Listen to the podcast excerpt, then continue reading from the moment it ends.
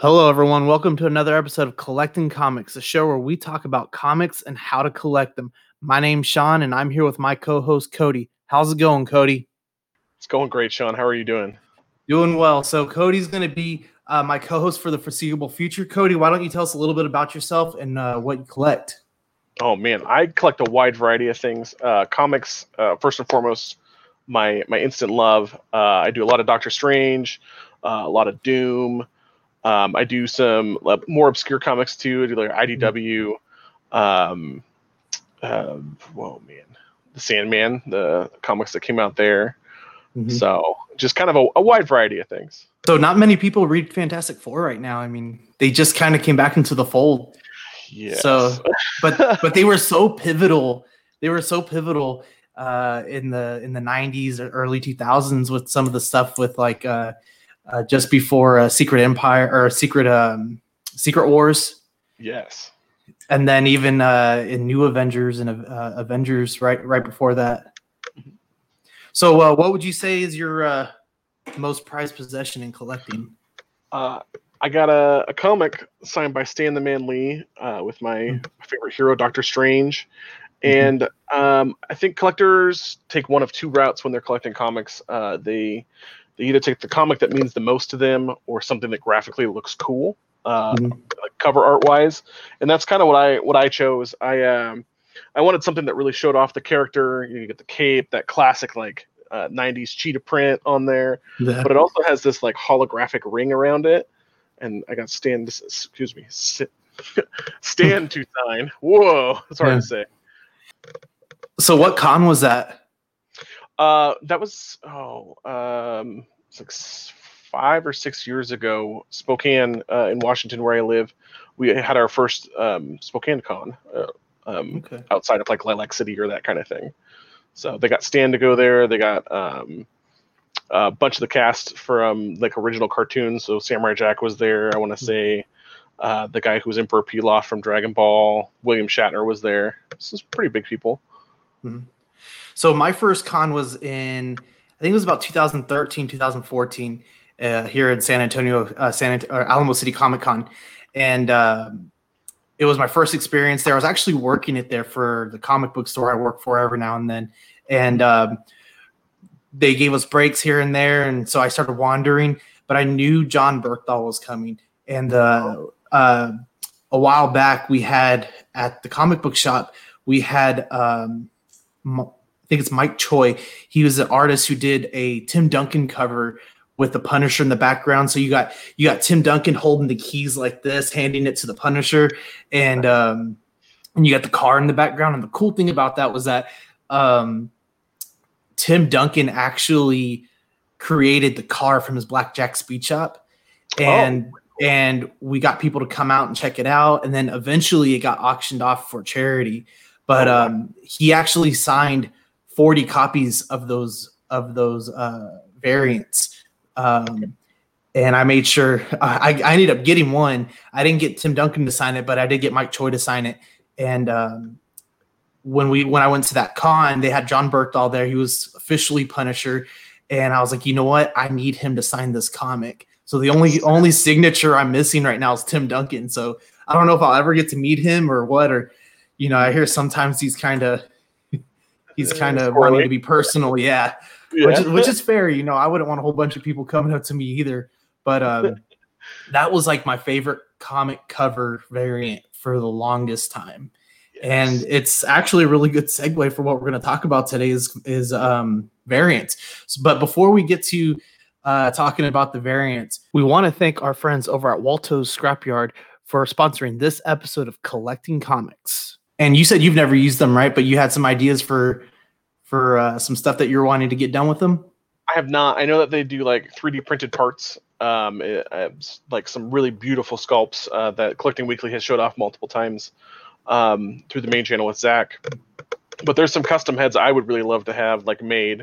Uh, I'm a big Metal Gear Solid fan, and they, the Hot Toys only made one Metal Gear Solid technically toy, and it was mm. uh, Naked Snake, and I would really love to have like a Metal Gear Solid One kind of like polygoned snake to ha- just have in my collection, mm-hmm. um, which regrettably is not behind me today, unfortunately. sure, we'll see it. So I would love to have something like that done. I'm just now getting into hot toys. Uh, my first hot toy was uh, the um, life-size baby Groot from the Guardians of the Galaxy Volume Two, and back then I didn't really know what hot toys was, but all I knew was I wanted that baby Groot because baby Groot was one of my favorite characters, and uh, so I was able to get that. And then um, earlier this year, I was able to get the Unleashed version of Iron Man from Zach. So um, he posted that. I was like, man, I really want an Iron Man uh, hot toy. And that's when I was kind of making my decisions because I was collecting legends at the time, and um, we ended up. Uh, I ended up starting to sell a lot of them, and then that popped up, and uh, I had to jump on it, and uh, so that was my first Iron Man hot toy. So, but now, oh, man, I got so much on on pre order. Um, I got the Thanos from Endgame on layaway right now, so I'm paying that off. Um, in October, I should be getting. Oh, you know what else is? Uh, hopefully this month I'll be getting uh, the Hawkeye Ronin Deluxe. Um, and not, yeah, I'm excited for that one. A lot of people aren't too excited about that, but I know I know Ronin didn't really have a, a huge part, but I still liked what what little bit he did do. And then I thought I liked uh, I liked how he came back in the final battle and was kind of doing his thing that way. But um, also the um, the Iron Patriot, oh. and then a Thanos statue coming, and then next year I got the battle damage Thanos and the battle damage, or the uh, yeah, the battle damage Thanos and the battle damage uh, Iron Man coming next year. And in between there, who knows what I'm getting? Watching the watching a sideshows con, I'm oh, like, man, man, there's so much more stuff I want to get. The cable they just put out, I had the Toy Zero oh, cable. Yeah. And I was like, oh, you know, it looks really good. And then I saw the Hot Toys cable, and I was like, people are talking about the face and lower jaw. I don't even care. It looks so good. Mm-hmm. I mean, heads are one of the best things that you can replace on anything. Wattos, hey, go get mm-hmm. you, go print your own, paint it, you know. Uh, but oh, it looks so good. Okay, but today we're here to talk about talk about variants. So, um, with variants, a lot of times you want to be really careful because you can find yourself down a rabbit hole really, really quick.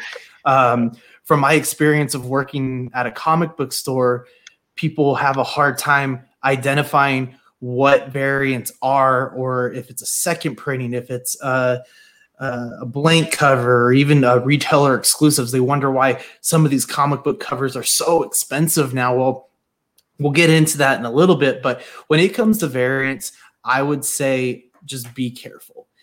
Uh, you know, you want to uh, pick something that you actually like. I wouldn't pick up a variant just to pick it up. Uh, I found myself almost doing that where I would get the Bane cover and the variant, and now you got doubles. So, what would you say the variant is? Uh, I normally the variant is just uh, a different perspective on art, in my opinion. Mm-hmm. Um, I I was the kind of guy that would walk into the comic book shop and I'd be reading a series, and I would just grab the one that was most aesthetically pleasing to me if there was a variant cover. Um, collecting is kind of one of those fickle things to where if you know what you're looking for and you're looking for those exclusive runs to where you know a comic shop only has 10 20 30 50 or whatever you know that those guys are always in their first day when those comics get the shelf and they're like hey i'll buy this this this and this. And then you get there and you're like oh man i don't know. But i i always just kind of rule of thumb if i was buying a variant it was just for my myself usually.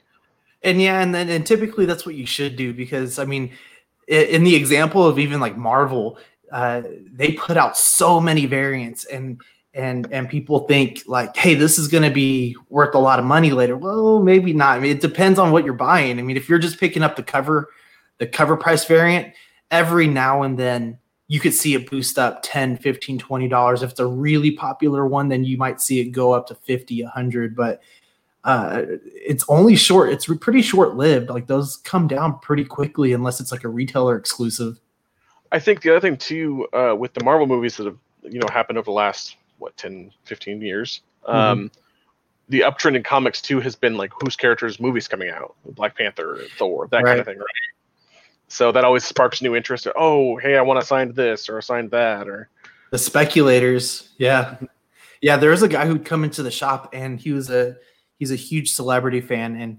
uh, he would come in and he would pick up all of the um, like the uh, the celebrity covers, I guess. So like Star Wars is a good example. Marvel Star Wars came out with their celebrity covers of like uh, Princess Leia, Luke Skywalker from different scenes in the movies, and he just pick them all up and they go get them all signed and graded, and uh, that's kind of what he did. But you know, there are just those collectors who who will pick up the comic book for the cover or because they just appreciate the the art that much or the artist that much. Totally.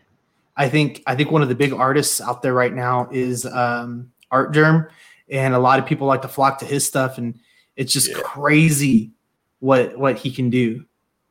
Yes, mine. Uh, some of my favorite covers. I think John Romita Jr. does a great job mm-hmm. of covers, kind of in the past. Frank Miller's big, like dark, gritty colors.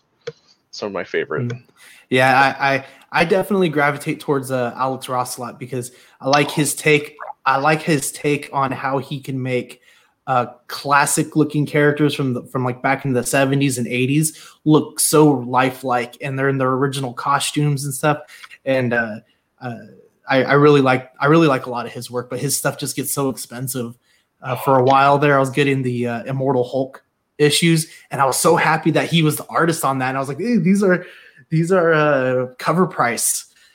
Mm-hmm. but um so those are those are some of the examples. So you got cover price you got retailer exclusive uh, exclusives, and all those get broken down into ratios on how many uh, each comic book store gets. And then you got blank covers, uh, virgin covers, which we won't have an example of that, but I can describe it really quick. So uh, a virgin cover would be like uh, a main cover of a comic book, but take away the barcode, take away the title and all the other markings with the wording and stuff and that's like a virgin that that's what they call a virgin cover virgin cover is more of like a proof art in in some ways, right? Almost, yeah, like a litho almost.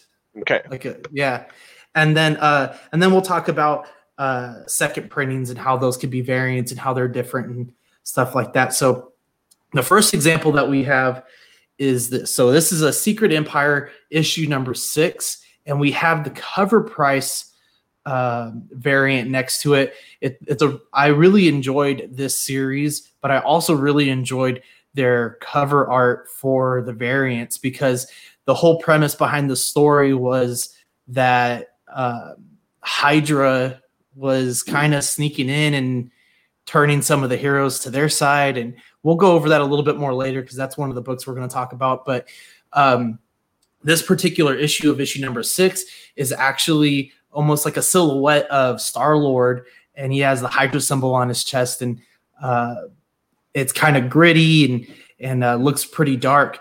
But what's what they do a lot now is they'll they'll mark variant on their books, and uh, but sometimes you run into some variants that you don't really have that option of seeing if it's a variant or not. So there's some different ways you have to um, you have to figure it out. So the the first thing we're going to go over is the barcode. That's probably the easiest way you could figure out if it's a variant. So if you could see the barcode here, it says 0061 on the top, right? And um, and then it has one other number to the right hand side. Uh, that number I can't really identify too often. Sometimes it identifies a second printing, but not all the time. Mm-hmm. And the easiest way you could identify this is like this. So the first three numbers are going to be the issue number. So in our case, 006 is issue number six of this Secret Empire book. Then you move over to that uh, that fourth number. That fourth number will tell you if it's a variant or not. So if you if you can see that um, the uh, the barcode on the top, it's actually as a one that identifies it as a main cover. So if you see that one there, that's a main cover. Anything past that, a two, three, four, five, six, seven, um, that will indicate what variant it is. And in the example of like a uh, an indie book, an indie book, they have multiple variants. They'll have that one cover price, but then they'll also uh, commission other artists to do multiple variants to give you an option. So, I mean, they've gone up all the way to nines, tens sometimes. Um, and there's just different ways to identify it that way. But um, in our case here, it says 001, so that's the main cover, but on the second barcode, it says 0064. So this is the fourth cover in the line of variants for this series. And that's probably the easiest way you could figure out if it's a variant because that fourth number is always going to be a one if it's the main cover. Anything past that is a variant. And um, so that's a that's one easy way of determining whether it's a variant or not. Have you ever have you ever used the barcode like that before? Or? I I uh I knew that it was a thing, but I didn't really know how to identify it. Mm-hmm. Um, the other thing too is if you if you're confused about it, you can always ask your local comic book shop owner. They're obviously going to know the ins and outs of that. Um, how do you know uh, which which cover art to buy if you're collecting, Sean? What what are some things to look for besides just the artist and covers? But like uh, in that example, so there maybe is at least four of that cover for the um, the Secret Empires. Mm-hmm. Which character do you choose, or how do you pick the background art for collecting? For me, it was completely by if I like the art. If I didn't like the art, and I, I, would suggest this to anybody, if, if you don't like the art, don't buy it. Don't buy it. Just go with the main cover. Uh, for me personally, I'd rather have the main cover of a book than um, than a variant. The uh, the only time where I don't mind buying a variant is if I need a double of that book as a placeholder in my overall collection. So there's a I have quite a few CGC books, and if I could help it, I'll find a second copy of it, and if I can't, I'll buy a variant of it or a second printing of it, just so that the um, the continuity of the numbering is the same in the box. So, oh. yeah. So uh, an example for that was um, Thanos number thirteen, the first appearance of Cosmic Ghost Rider. I got that graded and there was a missing spot in that series because I got it graded. I don't can't put my CGC books with that. So um, I eventually ended up buying a second printing of it, and uh, that's like my placeholder to uh, be able to uh, make sure that I have every single issue in in continuity. And that's just that's my little nitpick. Other than that, I mean, if you like the artist, if there's some comic book collectors out there who who would much rather just collect the art. So they yeah. buying the book is is kind of a bonus, but really they just kind of display the art and that's where you get um, collectors who go into like lithographs or even what we were just talking about with like statues and hot toys you know they'll they'll go that route because they appreciate the art more than just rather reading the book the next thing that we're going to talk about is uh, retailer exclusives so we have two copies of Tony Stark Iron Man number one here. And your cover price would be the one that's just on the shelf, sitting there for whatever it's worth. I think this one's like four ninety nine, five ninety nine, something like that. But um, retailers will get incentives for the number of books that they buy from Diamond. Diamond is the probably the main per, uh, supplier of comic books for comic book stores. Uh, DC actually just kind of went away from that. I can't remember the do you do you remember what company they went to? Did you know? Ooh, I I hmm, I know. I think toys. they was like Midtown. They might have. I, I think they might have gone to Midtown. I'm not sure, but um, but Diamond will give them uh, an incentive, and this is what that book is. So you see this Tony Stark Iron Man number one is a completely different cover than the than the one that that's on the screen but uh, this one is actually done by Alex Ross, and we were talking a little bit about artists and and the variants, and this is why I love Alex Ross because this is the classic Iron Man for me. Iron Man's my favorite character, and the yeah. fact that I could see him zooming through like that, it was just that much more incentive for me to buy this. So in the case of this Iron Man number one, that's why I bought it. it was because uh, because it was one Alex Ross and two was a classic style Iron Man. But um, so what comic book stores will do is, or what Diamond will tell them to do is, if you buy so many of these books, we'll give you one to every 10. And in this case, for every 10 issues of Tony Stark Iron Man that you buy, you'll get a, a retailer exclusive variant. And it's done by a different artist and as you buy more issues, you get a better variant. So this Tony Stark Iron Man is a one in 50. Okay. And what that what that means is for every 50 books of the original copy that they buy, they will get one copy of this Alex Ross Iron Man, Tony Stark Iron Man issue. And um, this is where a lot of collectors get in trouble too because they're like, oh, this this issue's coming coming out, and I want this one, and I want that one, and that one, and that one, and then before they know it, they have over a hundred dollars worth of variants in their boxes, and for some people that could be a real issue. yes. I I have a question mm-hmm. uh, because it's something I actually don't know. Do they release ahead of time what the variant covers are going to be to the public, or is that something you find in shop? So, like you said before, your your comic book um, associate uh, worker at the shop is your best resource. Don't be afraid to talk to them. They could show you. They could actually pull up the website and and show you which variants are coming out and uh, how they get priced and things like. It varies. It typically varies from shop to shop, but a lot of times with the um, with the retailer exclusives, they're already kind of set prices. An option that you do have is uh, previews. So DC, Marvel, each come out with their own uh, preview every now and then. Uh, Marvel more so, uh, they come out about monthly. And um, there's a bigger book released by Diamond called the Previews Book, and it's a really it's like a thick encyclopedia of toys, figures, statues, accessories, um, little knickknacks, and then comics that are coming out, and they'll list these books in there. So um, typically, that's about two months in advance that you have to figure it out before it drops. But then there's also numerous uh, resources online. So if you're if you follow a certain artist, they might drop it. Uh, there's other websites uh, that will feature these books when they get announced. So really, it's a matter of googling, um, and then also just go into your comic book store, see if they have that Marvel preview or the previews book, and kind of flipping through there and uh, the great thing is, at least at the shop that I work at, um, you can talk to us about it. Say, hey, I want this book. Okay, so then you would uh, pre-order it, and then when it comes out, we'll make sure we reserve that copy for you. So can you reserve? Excuse me.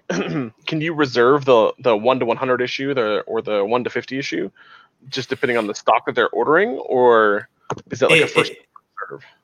It's both. It's a definitely first come first serve, but it really depends on if your shop orders that many issues. So I go to a shop up in um, San Marcos called uh, uh, it's called uh, Comic Relief, and it's a mom and pop shop. It's super small. You walk in there, you can see the back wall when you open the door. Uh, they don't have the uh, space to order a hundred copies of this number one or the clientele to be able to uh, sell enough of those to get that that one in 100 um, in the case of where i work at heroes and fantasies we have um, we have lots of subscribers and we were able to um, order that many because of how many people that we have coming into the shop every day. And uh, and it it just kind of really depends. We it, you got to pick and choose because you don't want to order too much of a book that doesn't sell that much, and then you kind of lose out on uh, on the variant there. But it really just depends on the stock and how much each shop orders. Like, each shop is going to be different. Gotcha. Um, but yeah, this is this is actually if I ever go and see uh, Alex Ross that's going to be the uh, book I get signed for sure. Um, another example of a variant are blank covers. So the cool thing about blank covers is, you know, a lot of people will just collect them, but you take it to an artist and you work out whatever the deal is and uh, what you want on the cover, and they'll draw it for you. So this one was actually done by a friend of mine, uh, uh Rocky Red, uh, Wedrock and I just kind of had this funny idea of a Deadpool in an Iron Man suit, uh, just kind of trolling Tony a little bit, and uh, that's what we came up with. Um, as you start running into well-known artists, they'll start charging more and more and more and more, and and some will only do maybe like like a bust shot or a headshot of of a character for a certain price uh, price point. But um, he was an up and coming uh, art, artist, and he's a friend of mine, and I helped him out, and he helped me out with this. But um, these these uh, blank covers are cool too because if you're into drawing yourself, or if you're into trying to be an artist, you know this is your shot at putting your name on that. Um, the the tricky part though is, do you get it graded?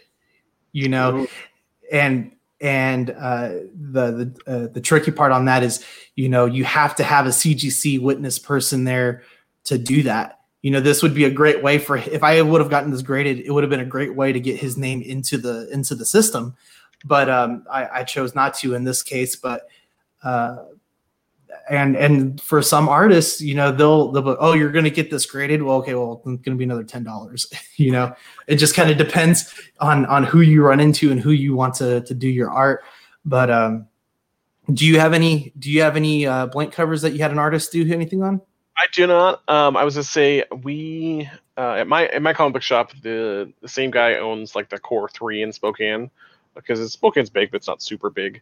So he has one in each of the different uh, parts of the city and at the main shop that mostly sells comics or like um, older um, oh man struggling for words today graphic novels mm-hmm. uh, he has like a bunch of the blank comics kind of behind the counter uh, and they're kind of you know who who did the art for it and it's kind of like labeled and stuff so uh, i've yeah. definitely seen it but i don't personally own one yet yeah um, i i own a few but the hard part is you know when can you get to a con? How do you run into these artists? You know, sometimes, um, obviously not this year because of the pandemic, but during Free Comic Book Day, you get a lot of local artists that will show up to your shops and stuff, and they'll they'll they'll do great deals on on on uh, art for you.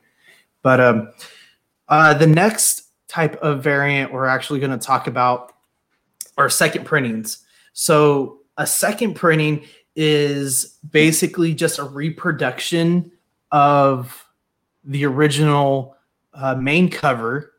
And there's just little little nuances in there that that might change. So in this case we have uh, legendary star lord and it's part of the black vortex uh, storyline which is a really great storyline and it set up a lot of stuff for the guardians of the galaxy especially gamora um, in the last probably like five six years she gets this extra cosmic power because of the black vortex. And uh, basically what that does is it you look into it and it'll show you your best self. And um, gamora went ahead and looked into it and she became her best self and she became even more dangerous than she already is.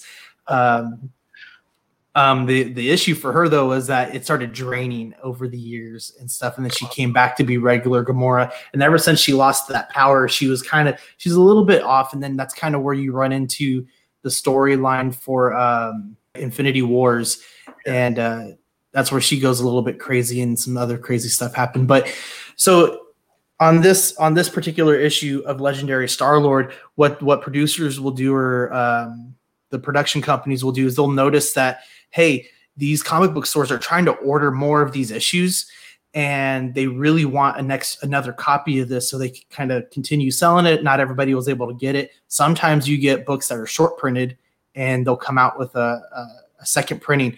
But a, uh, a good way of identifying a second print is going in just looking at the cover. Sometimes it will say second print and in the case of this book it says second printing ju- uh, just below the number and um, again you could reference you could reference the barcode. And this one's a little bit different. So this one says 00912 so that fourth number is also a one. And i know what i said before was that you know that one means that it's a main cover. But i think in this case that last number at the two represents a um, a second printing it's not always like that. I wouldn't bank on that, but you kind of got got to just follow stuff. They changed the color a little bit, kind of the color palette on the top. It looks like from blue to green, or from- right, and and that's kind of how they uh, differentiate if it was like a uh, a main cover, a second printing, or a different variant. Um, but what they've done recently for for second printings is they'll they'll just get a whole new artist on it and they'll just do a brand new cover and it just becomes a second printing variant. Or uh-huh. what they'll do is they'll take they'll take this same picture of of Star Lord uh, pointing his gun at um, at uh, Kitty Pryde there, and they might just change the color of his jacket or the color of the background to a, a black and white cover or, or, or something like that. But um, in this case, asking your your comic book associate would be the, the the best the best thing to do to determine whether it is. I hate when I don't pay attention. I buy a second printing. Now, let me let me ask you this: Is there an instance where the second printing becomes more valuable than the original printing, or have you ever seen that? Yes, uh, you know a really great example of that, and it's it's very relevant right now because of the Venom movies that are being announced. Is um, the second printing of the first appearance of Carnage, and all they did to that is instead of your instead of your white uh, white background that it has, they made it silver, and in a lot in certain instances, those variants or those second printings are e- worth even more uh, than the, their main covers. And that's where it gets tricky too with with buying variants and things like that. Because if you're into it for for the flipping, you a lot of times you don't end up on top on that. That's why we have the uh, the bins that you can go through when you get there, right? Exactly. Secondary bins for things that don't sell, or not necessarily don't sell, but that are less desirable cover art. Yeah, you know uh, those those dollar bins really come in handy with filling in collections every now and then and stuff. And then you run into like a uh, like an oddity. You find one of those old '90s books or old '80s books that are kind of like, hey, this is a really cool cover, you know? Yeah. We want to thank our friends over at Watto Scrapyard for sponsoring this week's episode of Collecting Comics. You can find them on Instagram at Watto Scrapyard and on Facebook and eBay. They make 3D printed parts for hard to come by Kenner and Hasbro vehicles, as well as resin printed head sculpts for dozens of different characters in the Star Wars universe. If you don't see a character that you like on their Instagram, send them a message and they can get it designed and printed for a reasonable fee. And that's probably man, I, I I'm not looking forward going down that rabbit hole of you know what I need this head sculpt for this character. I need oh, you know, like there, it's it's, it's my wife steep, would kill me. it's a steep slope, especially when you start getting into customs. That's kind of where I'm at with my collection. Is that like if, if there's a core figure I want, but there's like one or two things I want to change on it. You know, I'm gonna buy a custom head or like a custom cape or something. They they normally are super expensive, but what I've seen from Watto's is that they're decently priced uh-huh. versus uh-huh. that like, oh, hey, I bought this from some other design company. It's like 300 bucks, but it's, you know, this super rare, really good sculpt. It just, eh, it kind of just depends.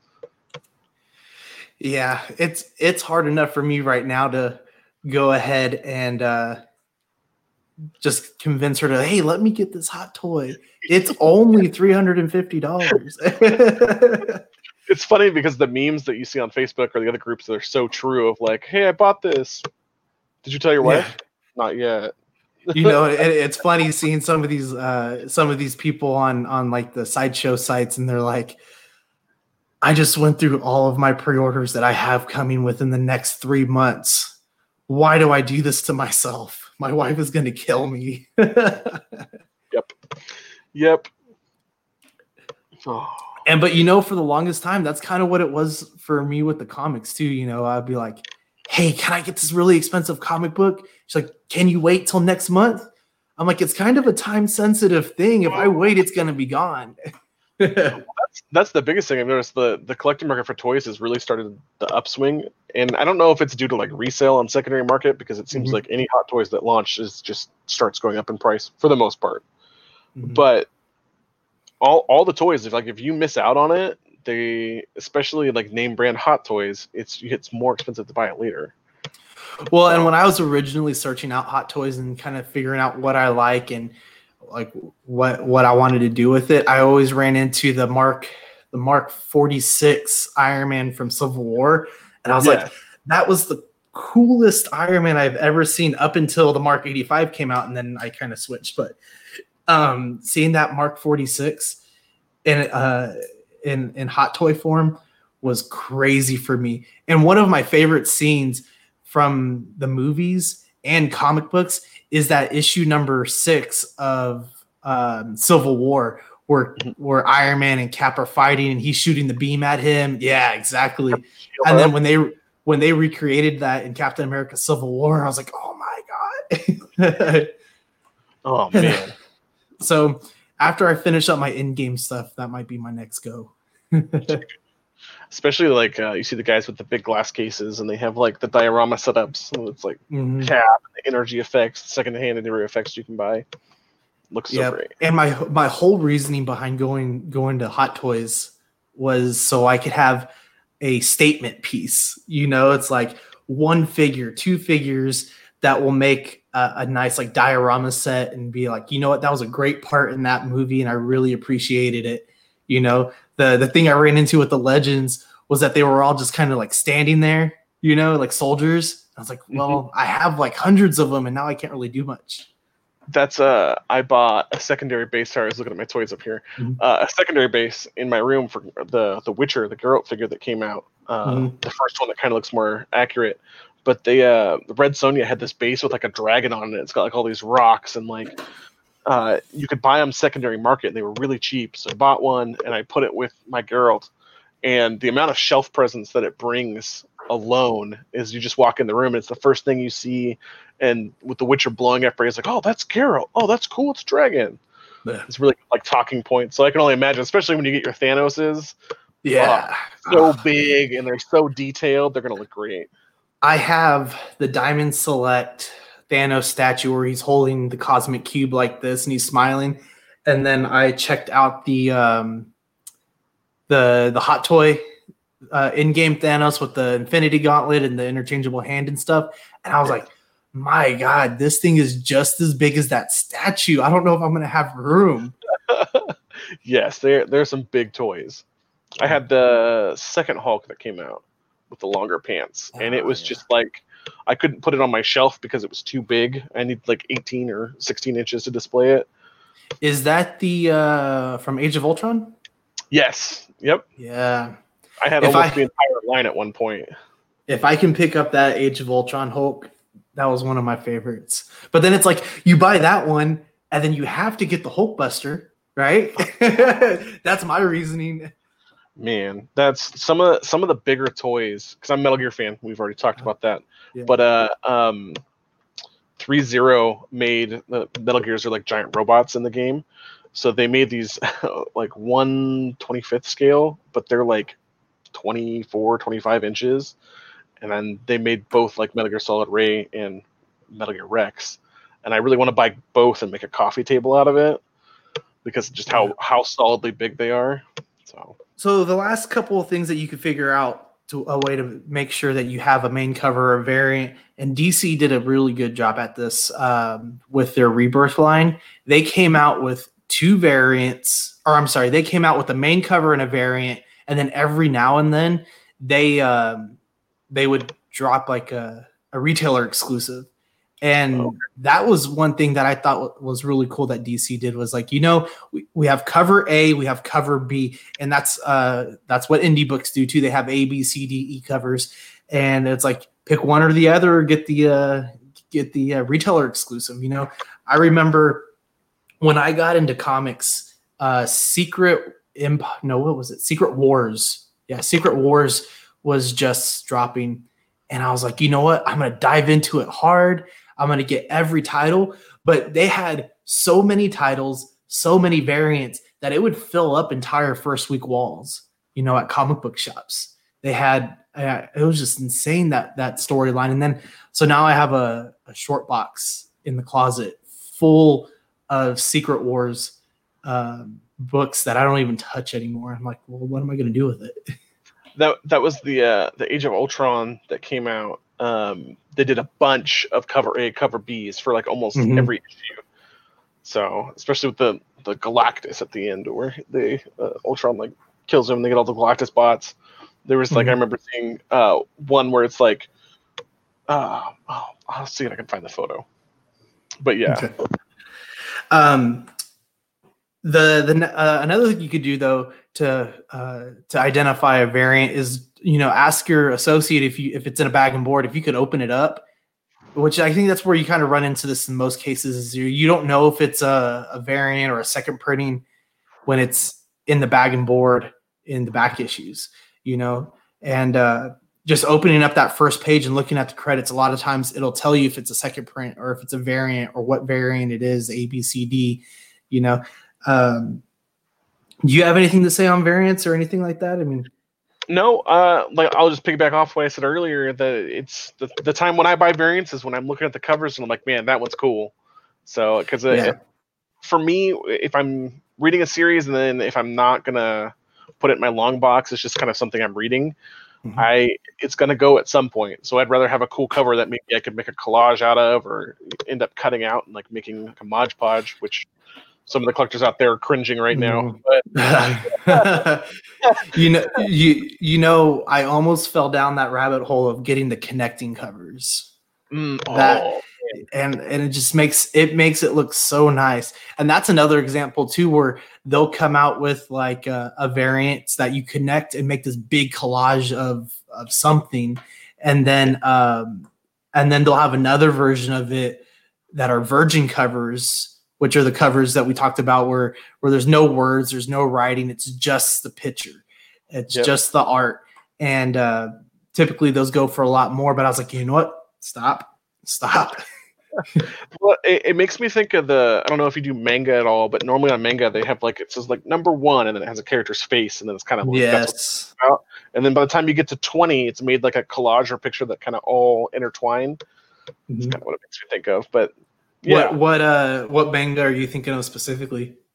Uh, I was thinking of Bleach because there's uh yep. they kind of each turn or like you'll see part of a sword in one person's thing. So when you have it on your shelf and you're looking at it, it all it's all cohesive and blends together. I think Naruto yeah. does it too. Yep.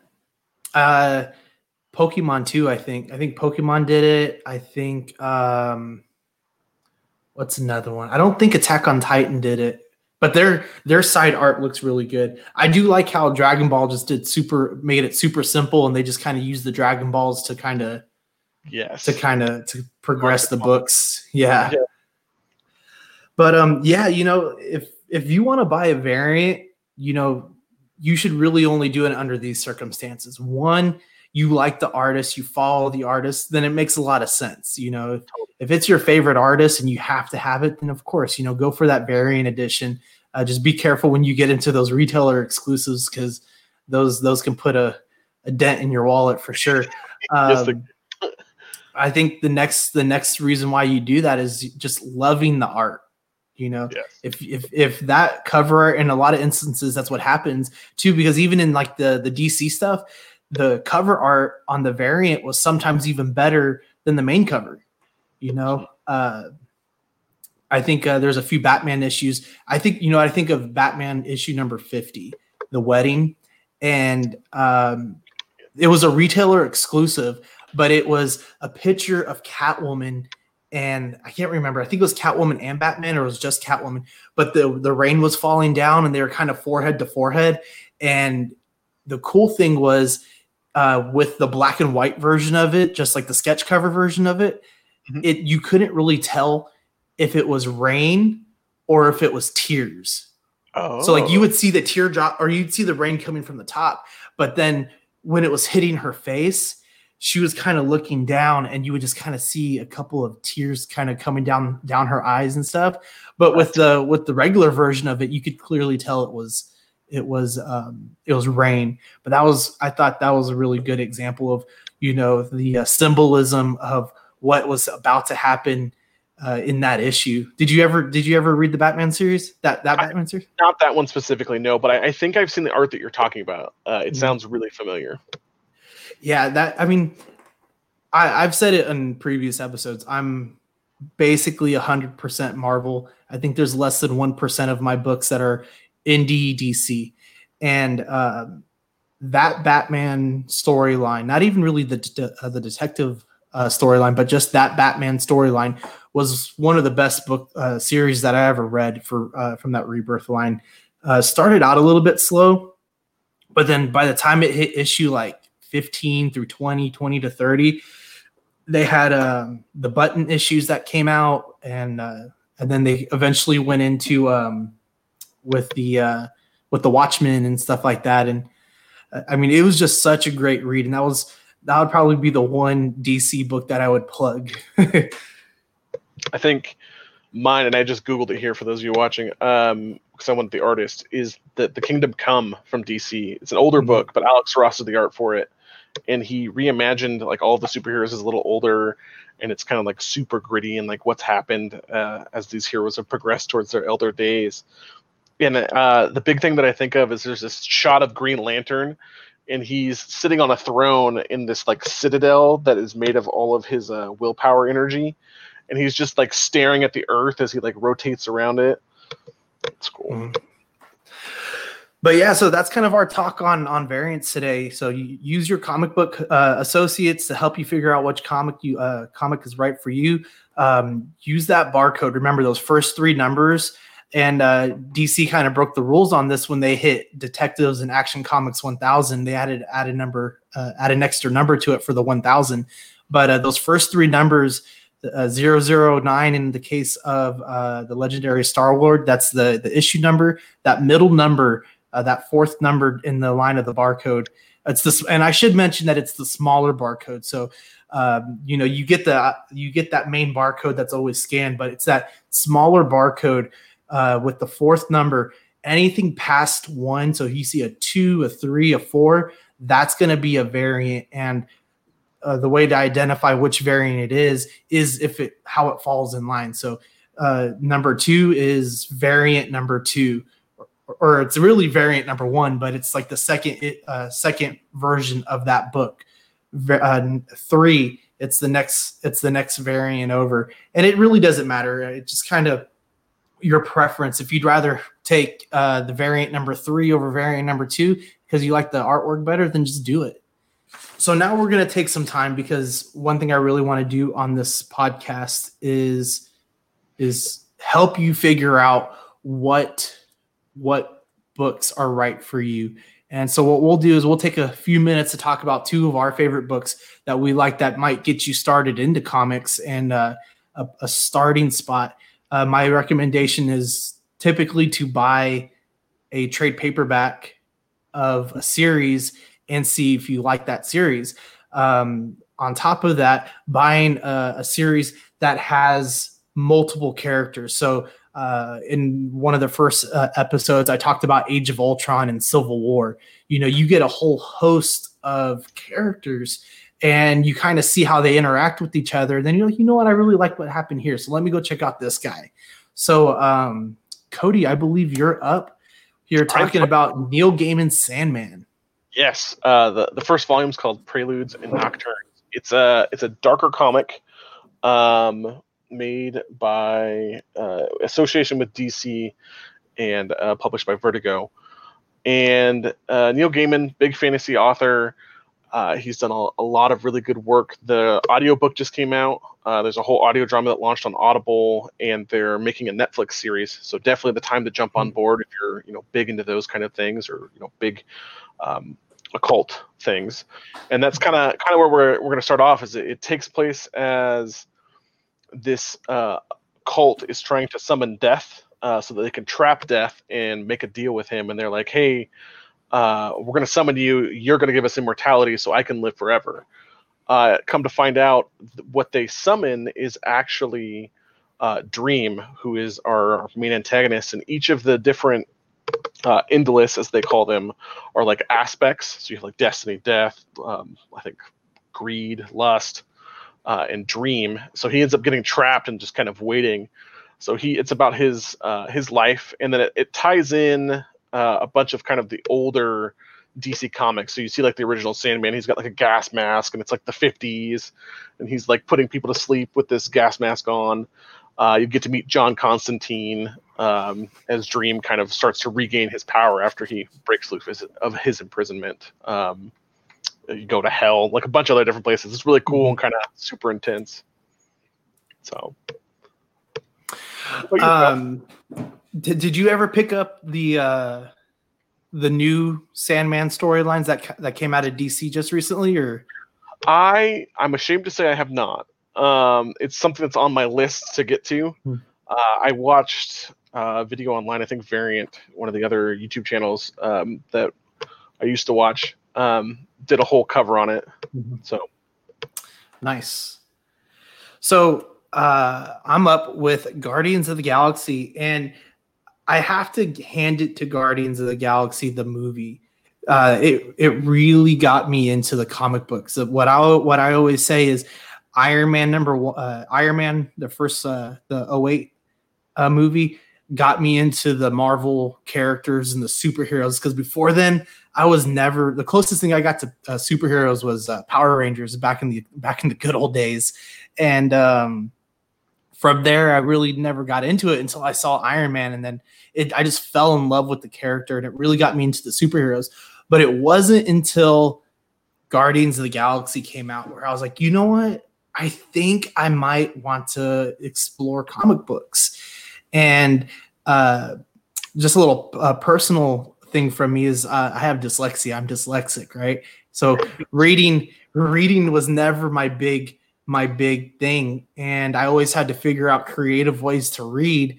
So um, this was just another avenue for me to go down to, to keep me reading, and I picked up this Guardians of the Galaxy series uh, probably about halfway through the series, and I had no idea what I was doing. I ended up learning that there was different there was different Guardians of the Galaxy volumes and different characters that were original Guardians, and I really had to do a lot of research on it. But um, this is Guardians of the Galaxy Volume Three, and it follows Star Lord at the beginning, and he has some uh, some daddy issues, and his dad comes back into the fold and stuff, and trying to train him to become um, king of Spartax uh, after after his dad is when whenever his dad decides to to move on, and um, it this this point this point one issue that we have here kind of goes into the story of Star Lord and how he met his uh, how his dad met his mom and how everything happened and cra- his ship crash landing, and then um, the cool thing about the first issue is I have a second version of it. It's the exact same book, but it's signed by Dave Batista and and uh, Brian Mi- and Brian Michael Bendis. So Nice.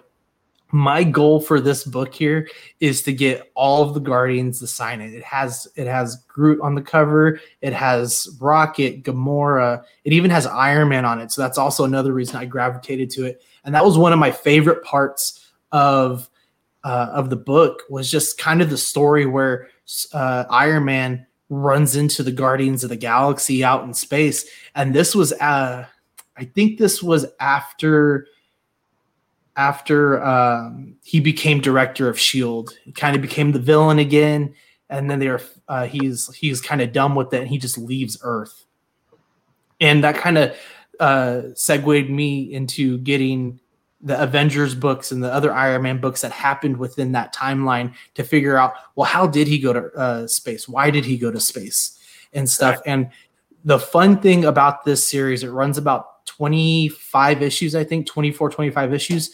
And the fun thing about this book is there's so many crossovers. You get the trial of Jean Grey in there. Uh, Angela pops up. Uh, she used to be a um, she used to be a Spawn character. Her first appearance is in Spawn issue number eight, I think. And um, because of what happens in uh, Age of Ultron, with them going uh, back and forth into time, they kind of start cracking the universe, if you will, and it pulls her in to the Marvel the Marvel universe, and she kind of runs around uh, runs around there but um, it crosses over into the black vortex, which we were talking about. How you look into the mirror and it shows you your best self, um, and it just kind of goes on and on and on. It has some, some really great storylines. Original Sin uh, had a couple storylines in there, Oh, um, and that was that storyline was Star Lord, Richard Rider Nova, and Thanos get thrown onto this deserted planet.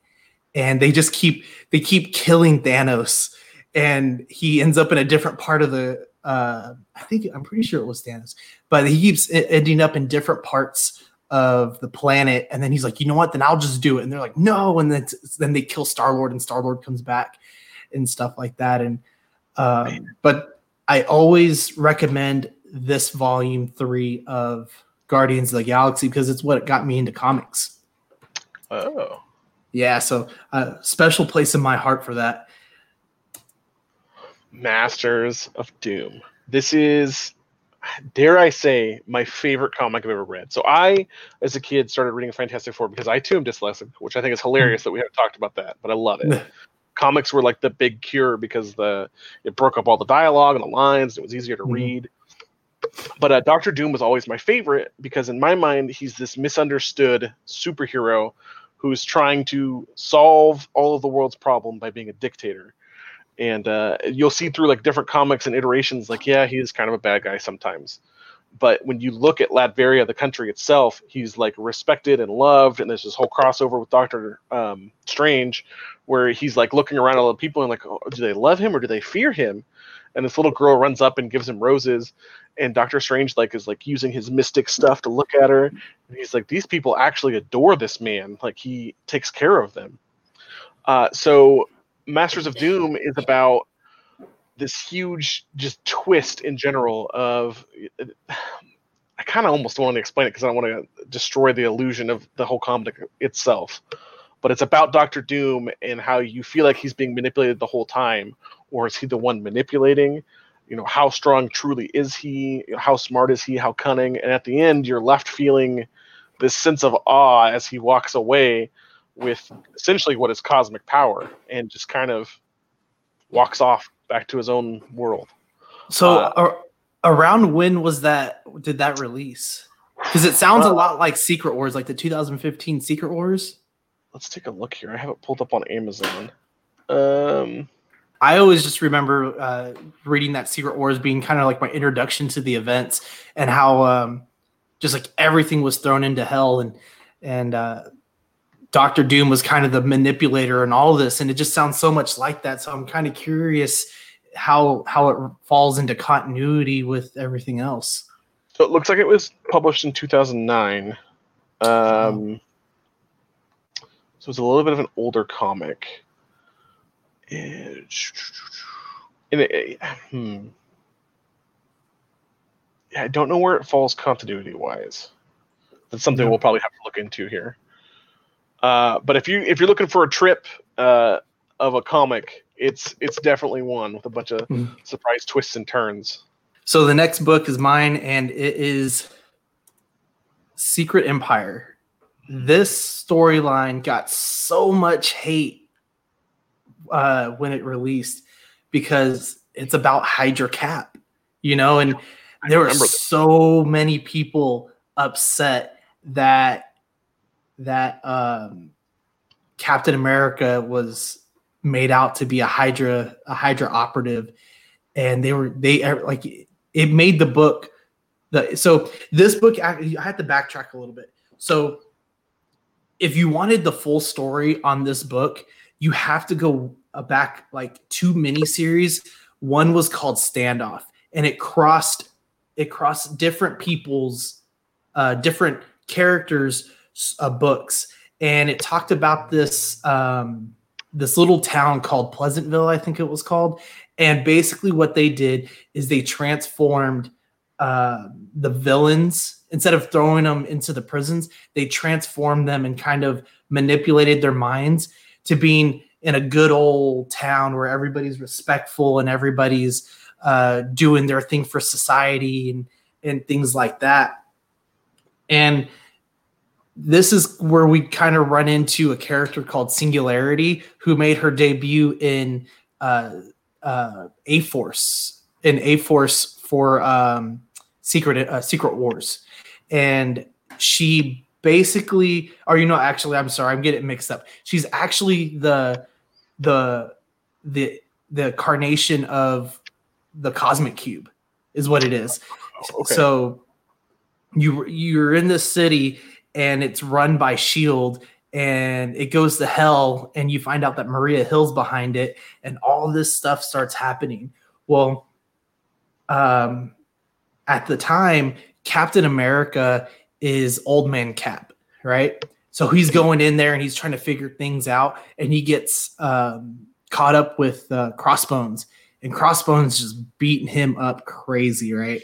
And and the uh, the cosmic cube, uh, she sees it, she sees it happening, and then I think the the next page just kind of goes blank, and you turn it, and then there's Captain America, all strong. He's he has a superhero serum again, but I think it was more like cosmic power.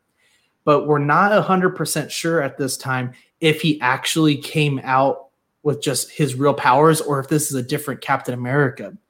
So that story goes on, and then it releases uh, Steve Rogers, Captain America, and I think it was that first issue where at the very end he goes Hail Hydra, and everybody got so pissed. They were so upset that that uh, Marvel made Captain America um, a Hydra agent, right? And the storyline just keeps going and keeps going, and it basically ends up here at Secret Empire.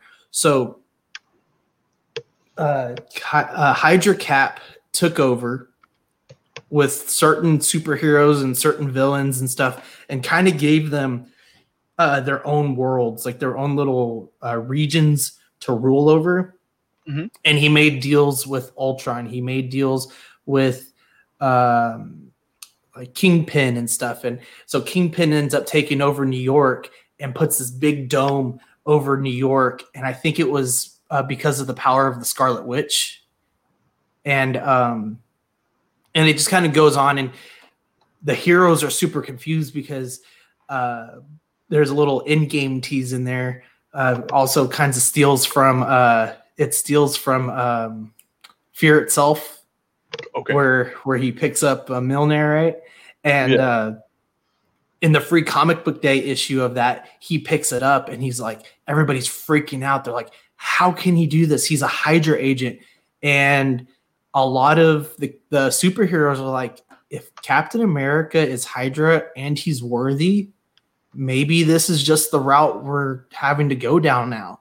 So you get these factions of superheroes who are uh, basically isolated, like they are killing off these superheroes, and then you got some of the heroes who are now following Cap's team in Hydra, and they kind of go at it and they do certain things and stuff that are out of character for them, but they're like, well, I mean, if Cap's worthy, then this is the way we go down, and it really sets the tone. This I feel like this this series here set it sets the tone for this uh, the events and the storylines we have now. You know, you you get uh, Miles Morales Spider Man who has to make uh, some big decisions and stuff. You get uh, some things that happen with Black Widow that kind of takes her out of the fold for a little bit, and then um, and then uh, and then uh, in Secret uh, what is it? Uh, Secret War? No, yeah, Secret Wars she kind of comes back with with some uh some other powers and you're not quite sure how that happens but this was one of my favorite storylines a lot of people didn't like it but it really fit, fits well into marvel continuity getting them forward in their storylines mm-hmm.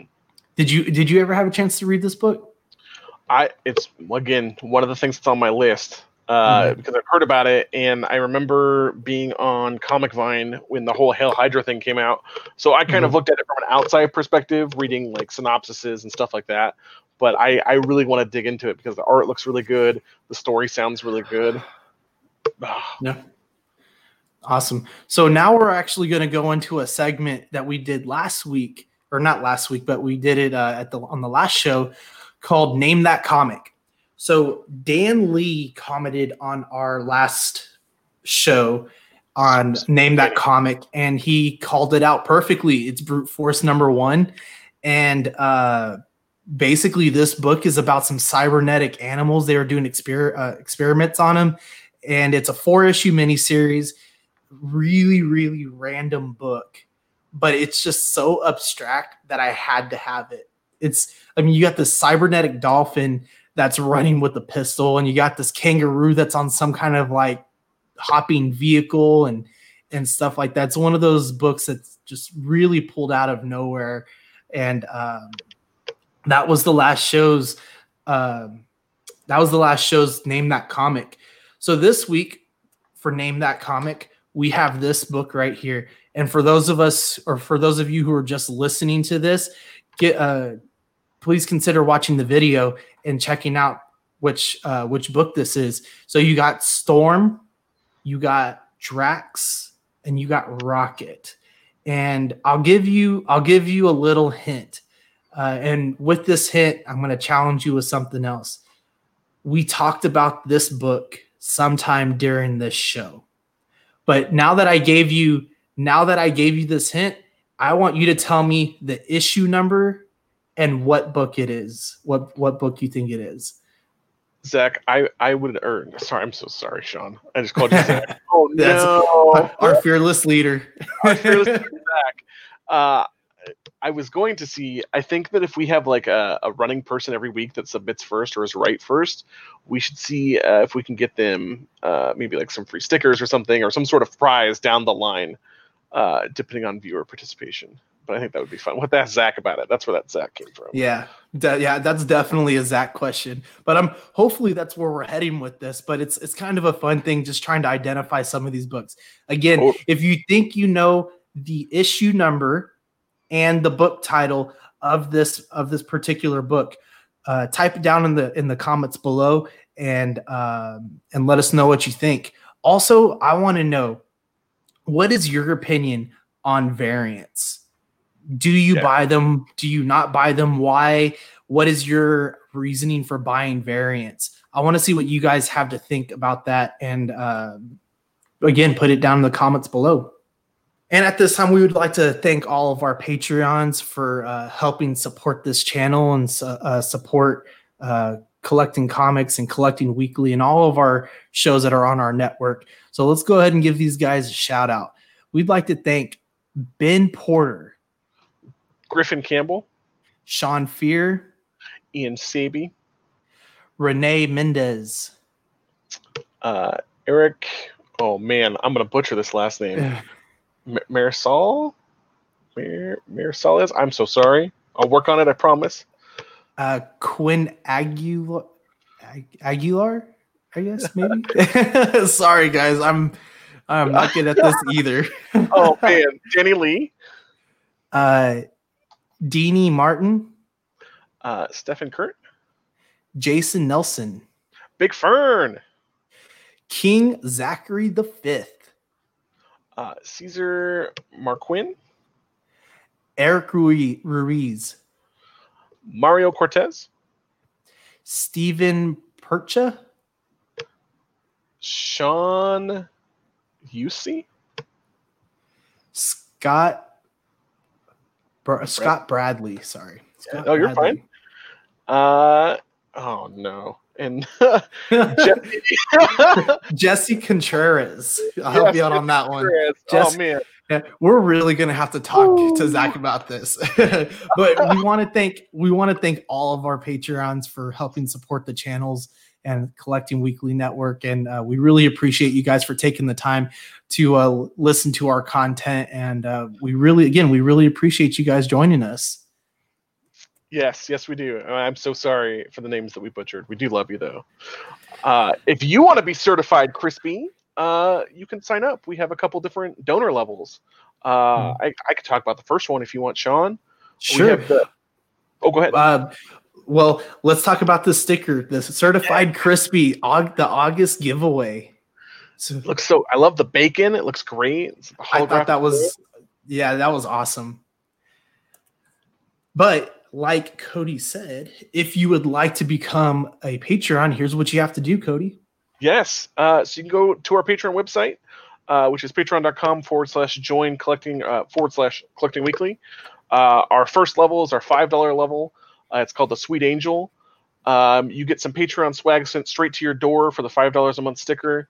Uh, or excuse me, for $5 a month, you get a sticker for each month. The, um, and we have a bunch of them. So hopefully, if you sign up, you'll get some cool stickers. Put them on your water bottle, your computer, whatever you want. And uh, the crispy the crispy tier is also pretty cool. You actually get Zach's help on uh, for fixing a figure. I thought that was pretty cool of him. Yes, uh, you get the the what is it? Um, the free painted head sculpt uh, Yep. from Dark Side Customs as well. Uh, you get everything in the first tier, I believe, as well. So become crispy. And of course, we'd like to shout out all of our um, other shows on the network. Uh, Collecting Weekly and After Dark are our weekly our weekly um, shows, so check those out. I think Collecting Weekly's Tuesday or Wednesday. I, I honestly I don't know off the top of my head. Sorry, Zach and Dean. but um, I can talk about Live and Let's Dice if you want. yeah. Go ahead. Live live and let dice. Collecting rarities and creeps are us are our monthly shows. Our monthly shows. Uh, Live and Let Dice. I'm the Dungeon Master Cody. Um, I will be guiding you through stories of our players with Dean, Deanie, um, Zach, and our friend Devin.